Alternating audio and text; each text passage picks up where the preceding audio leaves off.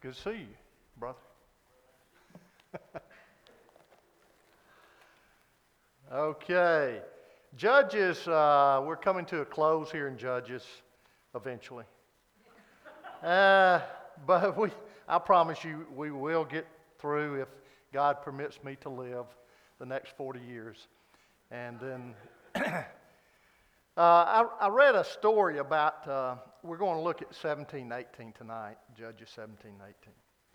I read a story about, a, uh, about Sulphur Mountain just outside the town of Banff, uh, where you have a beautiful view of the Canadian Rockies. It was, it's a cute story, kind of.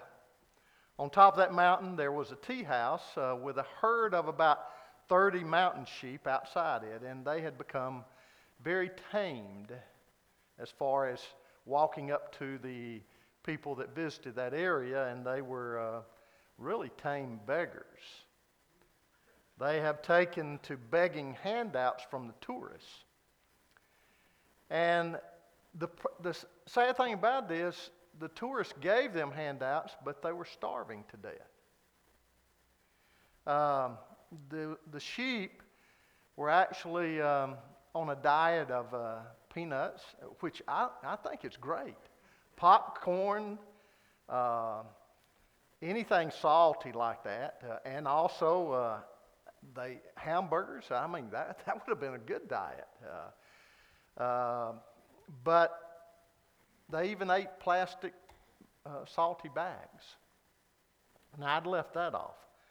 But as a result, the, the herd had been neglecting its normal grass diet. And uh, the unfortunate thing, they were losing weight, but also the females uh, no longer to, uh, could produce um, enough high quality milk to nourish their lambs. And this is what the park warden said. He said, Sheep develop a taste for this kind of junk. It is pathetic to see, but there is really very little we can do about it. I wish people would realize their kindness amounts to cruelty. What those sheep had become were junk food junkies. And you know, we think about that, but two legged sheep also, we as God's sheep, can also become junk food junkies. And we do so often. If you just think about it. The problem is that, you know, they, these sheep had little to do with nu- uh, what they were eating, had little to do with nutritional value. It also spoiled their appetite for the real food. And isn't that true with us today as spiritual people? In the spiritual world, we can eat spiritual junk food that can spoil our appetite for God's solid food and addict us to what is superficially satisfying. I think that happens a lot. A lot more than we would like to admit it.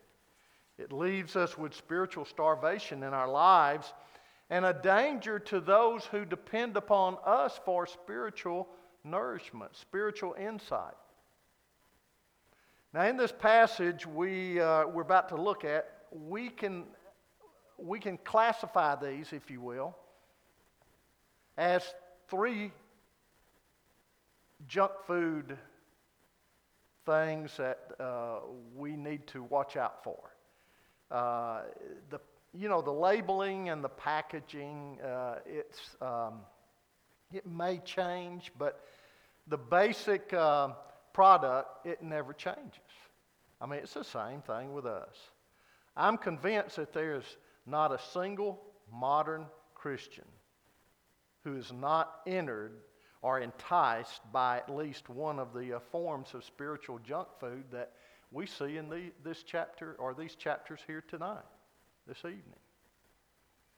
So, the first thing that we're going to look at, and we'll look at point two next week, but the first thing that we need to look at is you know, we do what God's word warns us as wrong or we shouldn't do. And the sad thing about it is, in doing it, we so often deceive ourselves into thinking or believing that it's fine. And this is exactly what happened here. And for 16 chapters in Judges, the people of Israel. They've gone around and around and down the same downward spiral. Spiral. Spiral of sin, servitude, uh, supplication, salvation, and repeated sin. And no matter how often God warned them or how many miraculous uh, times uh, they, uh, He made a, a, divine intervention to uh, deliver them, they refused to learn the lessons of, of a wholehearted obedience to God. And I'm afraid that, you know, we as a church do the same thing, don't we? We justify what we want to justify in our minds to make us content so that uh, we can go on with our lifestyle instead of looking at a wholehearted commitment to the Lord so often. So, uh, the stories in Judges are related for a very specific purpose. And that reason or purpose is to teach us what happens when we turn away from uh, the authority of God's Word to religious and moral anarchy. Now, a verse that's repeated twice in these chapters is the key to the entire period of Judges, and we've repeated it over and over again.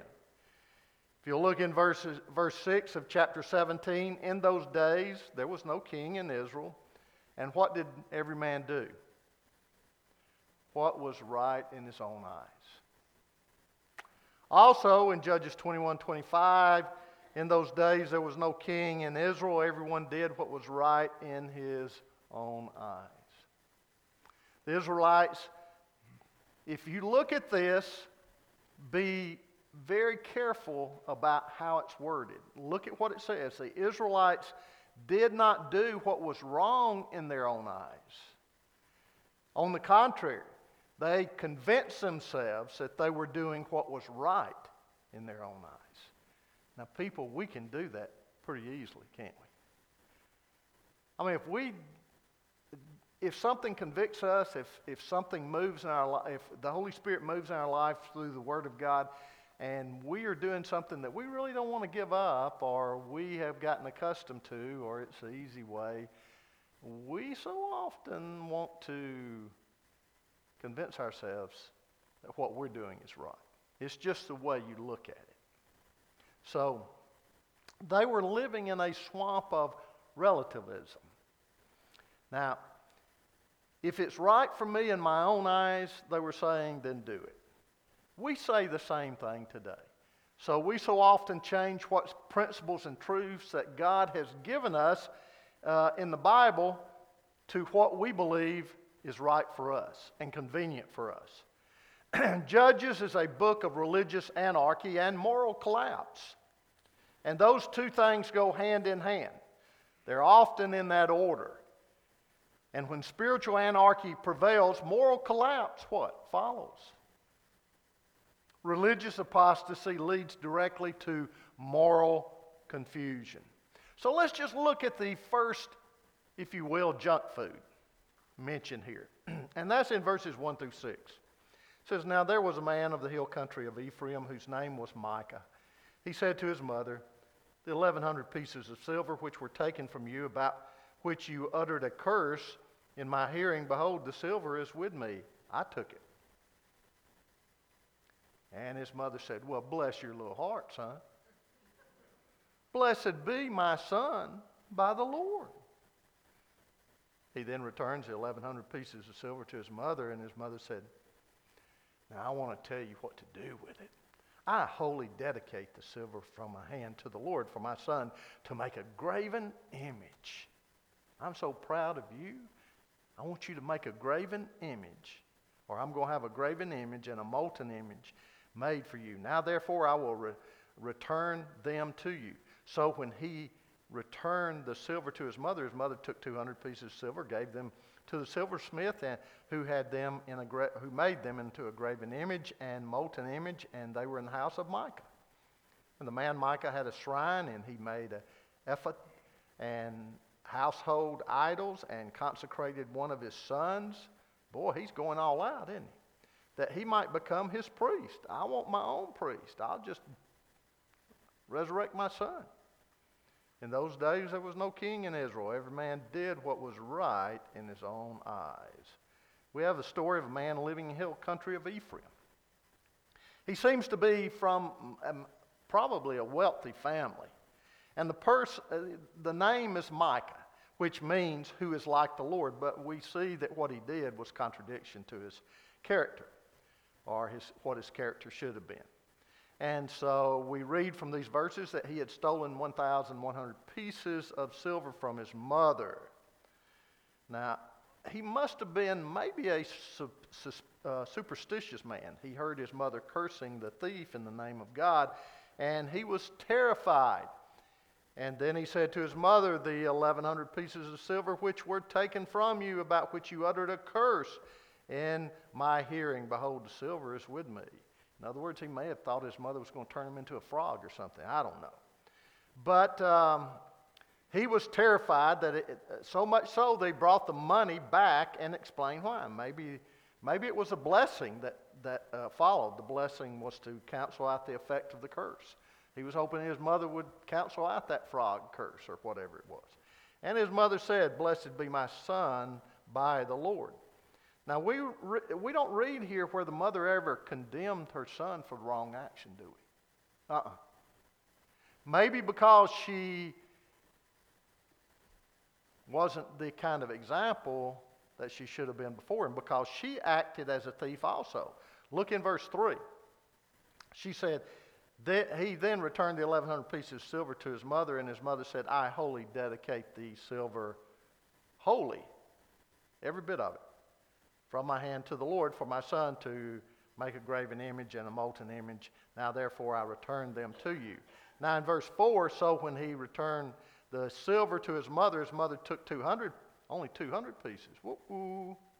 What happened to the other 900? 200 pieces of silver, gave them to a silversmith who made them to a graven image, molten image, and they were in the house of Micah. Tells us that she spent only 200 pieces of silver on this. She had promised the Lord all of it, but she only spent 200. What happened to the other 900 pieces of silver? You see, one of the uh, saddest things of our time is the number of parents who have no true values to communicate to their children. We're seeing it over and over again. No true values to communicate to their children. Not just without my generation. It's not just with the generation that followed. It's not just with the generation before, it seems like. It seems like it's today. No true values. And if they are values, they're whatever is right in their own eyes. When our children do wrong, or in this case, steal from us, what should we do? What do we do? It's a sad phenomenon today to see many children never receive any kind of discipline or correction. We see it today. And we see people buying other people's wrong out, paying to get them off, and not letting them face the consequences. And it's sad. It went somewhat in my generation. It was, uh, you know, it was evident. Generation to follow. But you see, the sad thing about it is if it's not corrected, if it's not taught, if it's not uh, instilled in our minds and our hearts and, and received, then it's going to progressively get worse, right? It seems that Micah's mother uh, not only dismissed any kind of correction, but she actually led in this idolatry. He established a full fledged shrine in his home and complete with a priestly garment and a molten image, a graven image, it says, and a number of uh, portable household gods called teraphims. Micah even went a step further. He ordained one of his sons as a priest. It says, and the man Micah had a shrine, and he made an ephod and, and a household idols, and consecrated one of his sons that he might become his priest. This is an act of spiritual anarchy according to God's word. He didn't have a right to do that. Does one expect anything different, though? Look at how his mother was. And look at the mood of the times. In those days, there was no king in Israel. Every man did what was right in his own eyes. First, Micah became a thief. Second, he, has, he was advanced to an idolater, which is in plain contradiction to the third commandment. You shall not make for yourself an idol or anything like in any likeness of what is in heaven above or on earth beneath or in the water underneath, uh, under the earth. You shall not worship them or serve them. Exodus chapter 20. Third, Micah set up his own shrine in direct contradiction to, to God's command that worship was only to be carried out at the tabernacle. In Deuteronomy 12 4 and 14 and 16 1 through 7, it wasn't that he was that far away from the place of worship. And then, fourth, he had established a false priesthood, again in direct uh, disobedience to God's word. So, the thing that we need to think about was not how attractive these things were or how well, how well they were made and what others thought of them. The thing that he, they should have been concerned about was, well, what does God think about it? But so often, you know, it was, um, it's, it's just like that with that, today, isn't it? I mean, we're more concerned about our outward appearance before other people than we are about our inward appearance before God. We want to put on the right impression, the right uh, view before other people. We want to give them the right picture of us, whether it's in contradiction to what's in our heart or not. What we need to be concerned about is, and then we won't have to worry about our outward appearance, will we? Our, if we are concerned more about our inward appearance before the Lord. What does our heart show? It was a homemade worship of a man made God here. How did God feel about it? Well, God, as Scripture tells us, God hated it. Did he think that God hated it? No, he didn't think that God hated it because it had come to the point where every man did what was right in his own eyes. The Lord tells us that we worship only one true God, the, the, uh, the Lord God, and there is no other God above him. And he tells us how we're to worship him and what kind of worship he accepts. But we today play the same uh, game so often. A thing that needs to be noted here was that Micah was not worshiping Baal or a false god. He was worshiping Yahweh, he thought, but by his idols. He had made up his own kind of worship that would be accepted. He had brought in what he saw from other countries, the people that they were around, and he had adapted that into his kind of worship.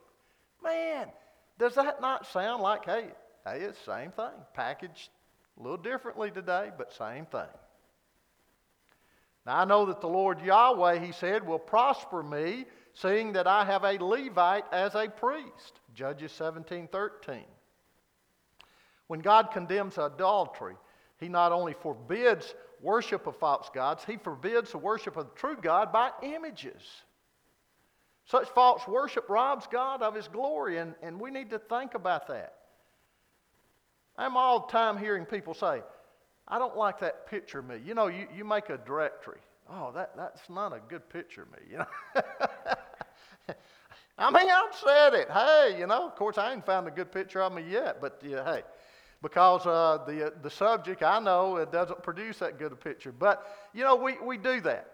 No one cares for a bad picture of them to be circulated. We don't even like pictures that are less than flattering concerning us. But that's often due to a pride in it. But not so with God, is it? No picture and no image, no matter how skillfully it is done, can properly honor God. You know, nothing, nothing wrong. This cross is beautiful. It's beautiful. I've heard people say, I can't worship without seeing that cross.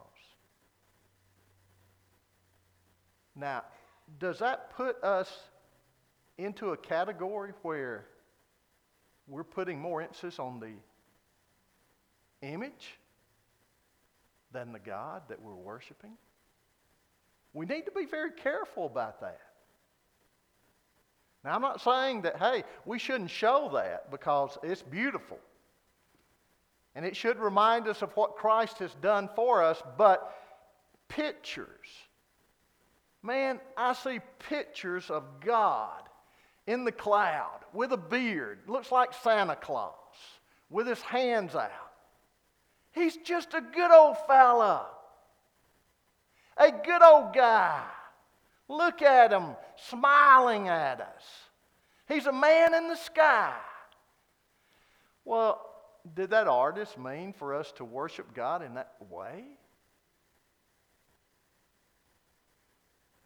Should we worship God in that way? I mean, it's fine to paint something like that.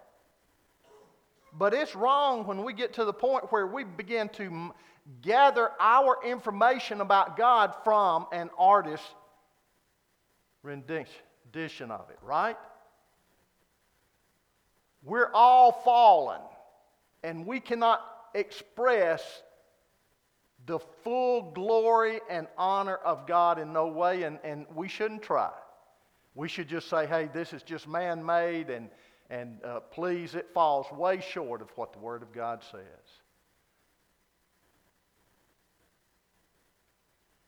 No picture, no image, no matter how skillfully it is done, can properly honor God. We can admire the artist and his work, and we should. But I don't care how skillful he or she is, they cannot honor God with a hand tooled likeness or a painting. We always fall short. True image of God is not to be found in all the world, John Calvin said. And hence his glory is defiled and his truth corrupted by the lie. Whenever he is set before our eyes in visible form. Therefore, to devise any image of God is itself impious, because by this corruption his majesty is adulterated and he is figured to be other than he is. Well, I think that we can draw and we can try to come up with something, but we should make sure that we say this is from a fallen perspective. Don't, don't get your God and worship your God from this image. This is what I'm trying to paint. This is what I'm trying to make. It is not a true image of God. We don't like unflattering pictures of ourselves floating around. And it's worse to have your picture floating around on a poster, maybe at the uh, post office. And it rep- misrepresents you, hopefully. God also detests images of Him. They do not properly represent Him. They can mislead people concerning Him. They can give false views of Him. So, our problem is not carved images. Our problem goes even further than that. It's mental images that we develop ourselves. People, that's where it goes back to reading into the scripture and reading what you have and your thoughts that are going about in culture and bringing it into the scripture to make God a good old guy, just like you and I. He is, but he's a perfect individual to be worshiped, and he is higher than us, and he's not just one of our good old uh, Santa Clauses that says ho, ho, ho at Christmas. He's not that. And we shouldn't make him that, but we make him into a convenient, our mental pictures of him are worse than paintings that could ever be painted so often and, and uh, carving, uh, carved uh, pictures um, or, or images of him. Because why? Because we begin to develop a God that allows us to live our casual Christianity where we don't wholeheartedly follow God and His Word. Micah was given, was guilty of a self made religion. He was guilty of homemade God. And he was aware of it. You have taken away my gods which I made in Judges 18:24. He is willing to fight over a God that he made, a God someone could steal. And we say, How ridiculous was he? As ridiculous as we are today. We fight over images that we make up in, in our own minds of our gods.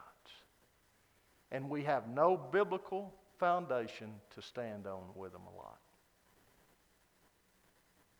When churches are receiving members who, you know, who have had no prior church values, no church ethics, no respect for the church or the pastor or other church leaders, no respect for the Word of God, and let them try to tell you what the Word of God says because they feel it, because that's what they, they would like to believe, because that's just the way you interpret it, but this is the way I interpret it, then when we do that, we're going to have a church that is falling into anarchy. For many, it is believing what is right in their own eyes. I'm afraid that so often we see that, that uh, nothing of the living God that is spoken about today is really what we see in the Word of God. He's just a good old guy in the heaven. Don't believe in that judgment. Don't believe in hell. Homosexuality is just an alternate lifestyle we should accept. You shouldn't be so mean and harsh and intolerant. Yet they force their beliefs on us, don't they? And they want to. Judges 18:31 we're told so they set up for themselves Micah's graven image which he had made all the time that house of God was at Shiloh. That tells us that the tabernacle, the house of God, was at Shiloh. It was in the hill country of Ephraim, only a short journey from Micah's house. Micah's idolatry had nothing to do with the unavailability of God's house, it had everything to do with the refusal to follow God's word. I'm afraid that's the same thing, same way it is today. We have churches on every corner of the street. Many are still preaching the Word of God, but there are many who are illiterate of the Word of God, making up their own beliefs, living their own way, choosing whatever they want to choose as a way of worship. And you can go to any of them you feel comfortable to go to. Martin Luther once said, anything that one imagines of God apart from Christ is only useless thinking and vain idolatry. We can say about ourselves anything in our lives to which we attach the worth and importance that belongs only to God becomes an idol in our lives? Religion without re- uh, revelation or religious practice without God's truth. That's where they were. This is what was happening with Micah and Israel. They did what was right in their own eyes. How committed are we to the truth of Scripture today? How biblical is our view of God? If our God is whatever we want it to be. Is God a God molded by the philosophies of this age? Or is God the God that we worship from the Word of God? That's the first junk food. We'll look at the other two next week. Let's bow our heads in prayer.